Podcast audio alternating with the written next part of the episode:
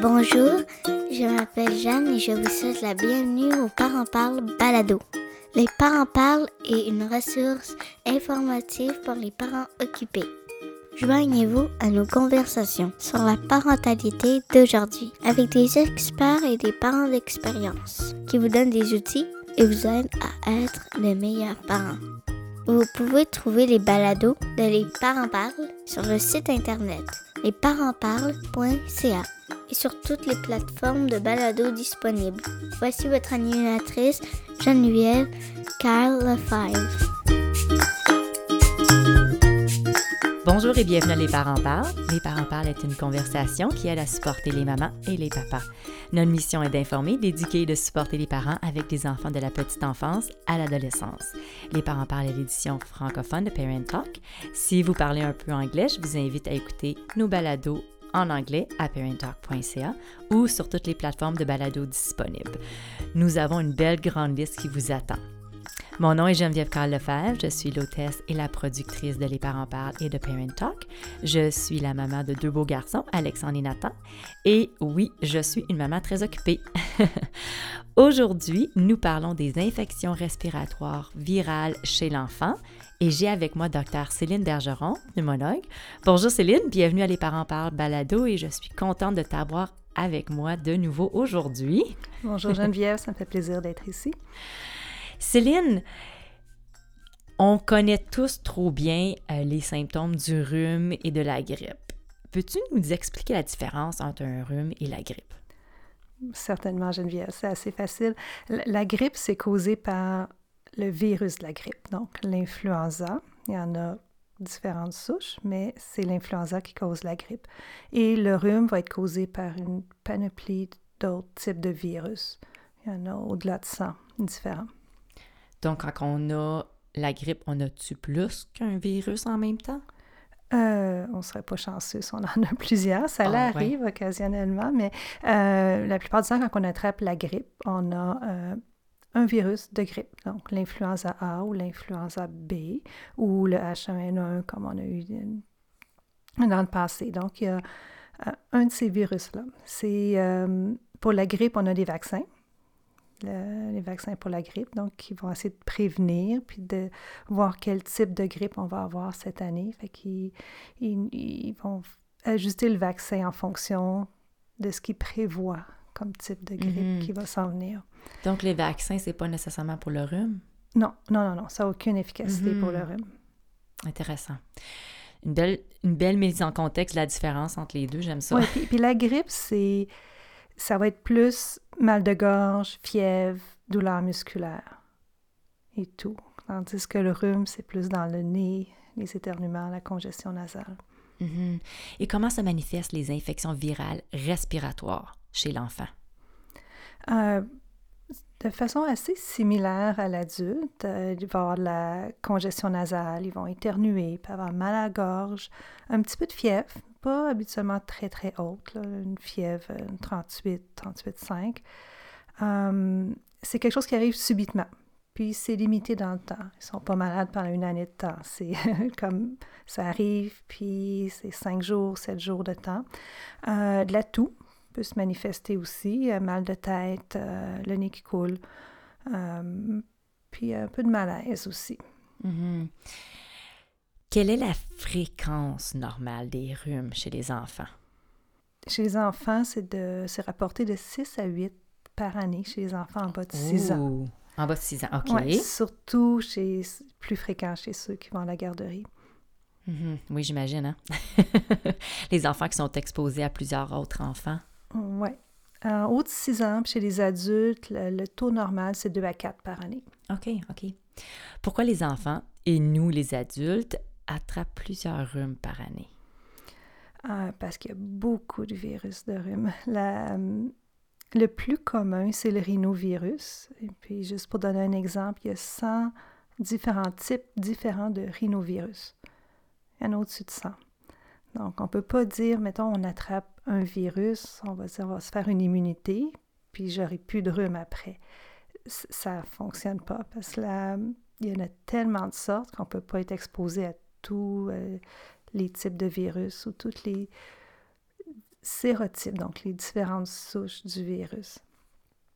Et puis, en plus de ça, comme le rhinovirus qui est le plus fréquent, on va se faire des anticorps, on va le combattre, mais il y en a 100 autres. le, prochain qu'on attrape, ça peut être encore un rhinovirus, mais il va être différent. Euh, la grippe, l'influenza, on peut faire des anticorps contre ça aussi, puis la combattre, puis pas la rattraper plusieurs fois. Même si on est exposé au virus. Oui, fait quand on se Mhm, fait... Je comprends. Comme nous, comme professionnels de la santé, on se fait vacciner pour être certain qu'on ne l'attrape pas, mais qu'on ne la propage pas aussi. Euh, mais il y a des virus qu'on ne développe pas de bonne immunité pour. Euh, le virus respiratoire syncytial, les, para, euh, les virus para-influencés, les coronavirus, on peut se réinfecter avec le même virus encore et encore. Il, il réussit, tout le monde? réussit- tout le monde. Il réussit à évader notre système immunitaire. C'est pour ça qu'on n'a pas de vaccin encore pour ces, OK, intéressant. ces virus-là. Comment on traite les rhumes? Euh, pas d'antibiotiques, hein, c'est des virus, donc euh, Mhm. les antibiotiques ne fonctionneront pas. C'est un traitement de confort, de support. Donc, euh, si on a de la fièvre, mal à la tête, un peu d'acétaminophène va aider. C'est Bien s'hydrater, hein, parce qu'on on mouche beaucoup, on perd du liquide avec nos sécrétions, notre respiration, donc euh, de boire beaucoup d'eau. J'aime bien les, les lavages de nez, donc les, les petites pa- bouteilles avec euh, les petits sachets de sel qu'on rajoute, différentes marques qui existent. Euh, faut Moi, je sais que j'ai à la maison, là, je pense que c'est euh, Hydrosense, Hydrosense, Ouais, quelque chose ouais, comme ça ouais. pour bébé. Puis il y en a même euh, aussi, Ça, il y avait pour les sensibles. Oui, c'est ça, Mhm. de ça que tu parles? Oui, ça, c'en est une. Il y en a d'autres où tu vas mettre de l'eau que tu as bouillie ou de l'eau distillée. Fait des lavages de nez, j'ai l'impression que ça, ça fait débarrasser la muqueuse nasale des virus, puis ça l'aide à passer au travers un peu plus vite, puis éviter des complications. J'en entends souvent parler que c'est recommandé pour les tout petits, là, euh, quand ils ont de la grippe, là, ça c'est certain. Ouais. Puis faire attention de ne pas le propager. Donc, euh, quand notre enfant est malade, on y touche, on se lave les mains tout le temps. Laver les mains au lavabo avec du savon puis de l'eau. Si on n'a pas de lavabo, puis on a touché à quelqu'un qui était malade, les désinfectants avec de l'alcool, les petites bouteilles qu'on a un peu partout, ça va aider aussi. Mais c'est vraiment, le, ça passe par le lavage des mains. Tu as mentionné tantôt le virus respiratoire syncytial. Et pourquoi on en parle tant comme problème chez les enfants? C'est un virus qui est fréquent, puis qui non seulement va donner des symptômes dans le nez, mais va descendre dans les bronches aussi assez Mm. fréquemment et euh, va infecter les bronchioles, donc les petites bronches. Et chez les enfants, comme c'est déjà très petit, ça va amener beaucoup de symptômes respiratoires. Ça ressemble à de l'asthme. Ils vont avoir de la difficulté à respirer, des sibilances, des sifflements dans leur respiration, tousser. Habituellement, ça a de l'air d'un rhume pour les premiers un, deux, trois premiers jours avec de la congestion nasale, le nez qui coule, un petit peu de toux, un petit peu de fièvre. Puis, euh, quelques jours plus tard, ça va descendre dans les bronches. Comme une semaine après, ça va sciller, puis euh, avoir des problèmes respiratoires. Le- L'enfant respire vite. Puis la toux peut persister euh, deux semaines, c'est pas plus. Donc, Hum, c'est c'est long, hein? c'est plus long que le, le rhume commun, les rhinovirus, qui vont durer habituellement sept jours. Euh, si notre enfant a de l'air en détresse, il faut l'amener à l'urgence, c'est sûr. Des fois, ils peuvent euh, manquer d'oxygène, fait qu'on veut pas ça. Euh, si on a un enfant qui souffre de RSV, qui a attrapé, il faut essayer d'éviter aussi la contagion. Comme on a dit, le lavage des mains, c'est important, mais essayer de ne pas exposer aussi des personnes qui seraient à risque, comme des adultes qui ont des maladies cardiaques ou pulmonaires ou qui ont un système immunitaire qui n'est pas euh, optimal, peuvent être très malades aussi du euh, virus respiratoire syncytial, RSV. Faut faire attention, hein? Est-ce que le fait de faire des rhumes à répétition, tu sais, nos enfants sont malades, sont malades, sont Mhm. malades, est-ce que ça peut causer de l'asthme? Hum, le- il y a deux virus qui ont été associés au développement de l'asthme, le virus respiratoire syncytial qu'on vient de Mm. parler, puis les rhinovirus qui est le plus fréquent, qui cause 50% des rhumes. Donc euh, oui, il y a une association entre les infections virales et l'asthme, mais c'est aussi, je ne sais pas si c'est l'œuf ou la poule, mais les crises d'asthme vont être précipitées par des infections virales aussi. Donc, c'est un peu difficile de dire que c'est vraiment juste le virus qui a causé de l'asthme, mais si on a de l'asthme, le fait d'attraper un rhume, une infection virale va déclencher euh, une crise. Mhm, mhm. Si mon enfant a de l'asthme et attrape un rhume, dois-je faire un traitement spécifique? On sait, le rhume, c'est viral, donc quoi Ben, les, les mêmes soins quand on a un rhume, donc le- les lavages du nez avec de l'eau salée, euh, l'hydratation, les soins de confort, mais aussi pour l'asthme, il y a un plan d'action que le médecin va avoir écrit. Donc, euh, ça peut être les, euh, les inhalateurs bleus ou de commencer un inhalateur à base d'un peu de cortisone pour prévenir l'inflammation puis d'avoir une crise importante. Donc, habituellement, il faut euh, appliquer le plan d'action que notre médecin a fait. Mhm. Si vous voulez en savoir plus sur l'asthme, on a un podcast qui a été enregistré avec Dr Bergeron. Donc, je vous invite à retourner sur notre liste de podcasts et à aller écouter le podcast de l'asthme chez les enfants. C'est super intéressant. Donc, Céline, comment on attrape le rhume et la grippe? OK. Excellente question, Geneviève. Euh, juste pour donner une idée, les, les rhinovirus, le rhume commun, là, si quelqu'un éternue sur une surface inanimée ou peu importe, ça, il va survivre pendant une journée. Là. Fait que c'est OK. il y a quand même euh, une bonne capacité là, de, de survie. Il y a trois mécanismes principaux de transmission. Et euh, tu dois avoir une petite idée. Contact avec les mains. Donc, Mhm. c'est pour ça qu'on parlait tout à l'heure du lavage des mains qui est vraiment important. Donc, si on touche quelqu'un qui est malade ou un papier mouchoir qui a des sécrétions de quelqu'un qui vient de se moucher du rhume ou notre enfant, on doit regarder s'il a de la fièvre, on y a touché, euh, on, on va avoir des virus sur nos mains. On ne sera pas malade de ça, mais si on met nos mains dans nos yeux ou dans notre nez, il va rentrer en contact et puis là, on va avoir, c'est notre façon de s'inoculer, donc d'introduire le virus euh, chez nous. Et, euh, on Pas dans la bouche? C'est principalement les yeux et le nez. Dans la bouche, il y a quand même plusieurs enzymes qui peuvent euh, procéder à la dégradation, mais je ne dirais pas que ça serait... Impossible. yeah, ouais. Mhm. Donc, contact avec les mains, qu'on a touché quelqu'un ou quelque chose qui était euh, contaminé. Euh, L'autre façon, c'est l'inhalation de petites gouttelettes. Donc, quelqu'un qui tousse à côté de nous, les petites gouttelettes, on va les respirer. Donc, par notre bouche, par notre nez, puis ça va rentrer dans notre muqueuse respiratoire ou nasale, et puis de là, on va s'inoculer, puis euh, développer l'infection virale. Et puis, l'autre façon, c'est la déposition de grosses gouttelettes.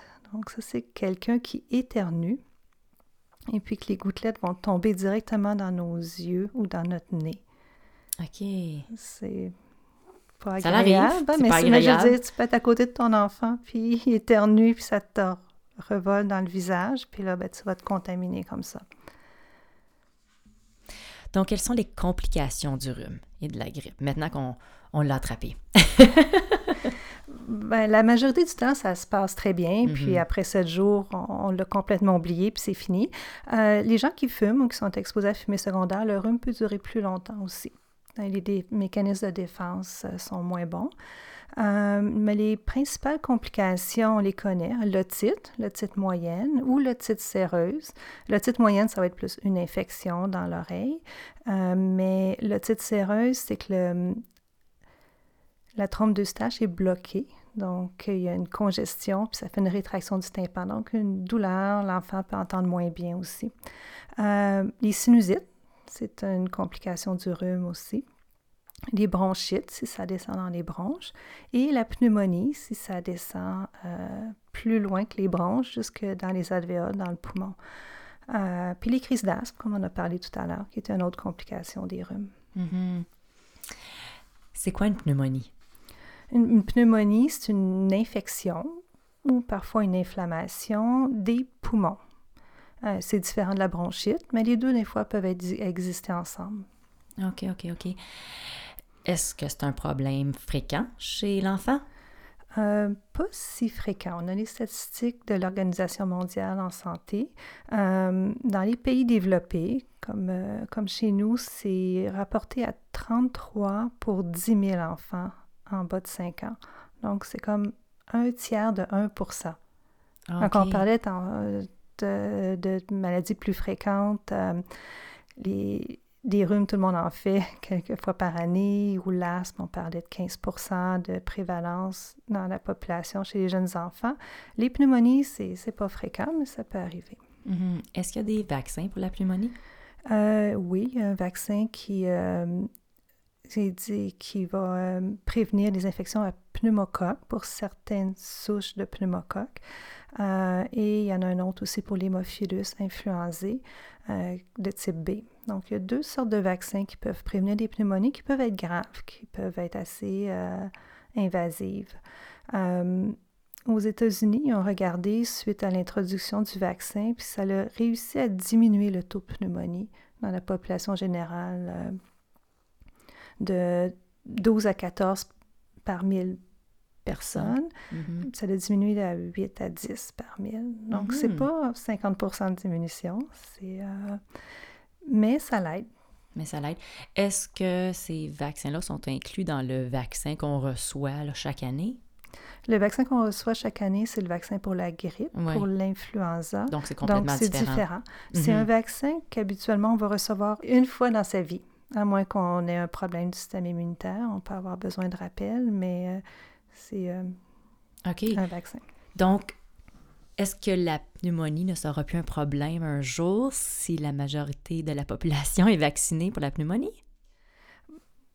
Je ne penserais pas, parce que ça réduit le risque, mais ça ne l'élimine pas complètement. Il y a beaucoup d'autres sortes de, de, bactéries qui vont causer la pneumonie aussi, comme les rhumes, on parlait tout à l'heure, la grippe, bon, ça peut combattre une certaine souche de grippe, mais pas toutes. Euh, les rhumes, on n'a pas de vaccin pour ça, puis même si on en attrape une fois, on n'est pas immunisé parce qu'il y en a tellement de différentes sortes. C'est un peu la même chose. Il y a différentes sortes de bactéries euh, qui peuvent causer euh, des pneumonies. Les virus causent des pneumonies aussi. Mhm. Euh, Donc, c'est quoi la cause de la pneumonie? Chez les jeunes enfants, jusqu'à 50% des pneumonies, c'est viral. OK. Donc, c'est un virus. Ça peut être l'influenza, ça peut être un autre virus, mais c'est viral. Et puis, l'autre cause fréquente, c'est les bactéries. Donc, une infection bactérienne. OK. Donc, c'est pas seulement viral. Le, le, streptococcus euh, pneumoniae est très fréquent. OK, mm. intéressant. Est-ce qu'il y a des enfants qui sont plus à risque de développer des pneumonies? Oui. On peut, euh, peut énumérer certaines maladies qui mettent plus à risque, mais euh, juste d'avoir fait un rhume récemment, ça diminue un peu les défenses immunitaires locales, donc on est plus à risque d'avoir euh, une infection bactérienne qui peut se présenter comme une bronchite ou une pneumonie.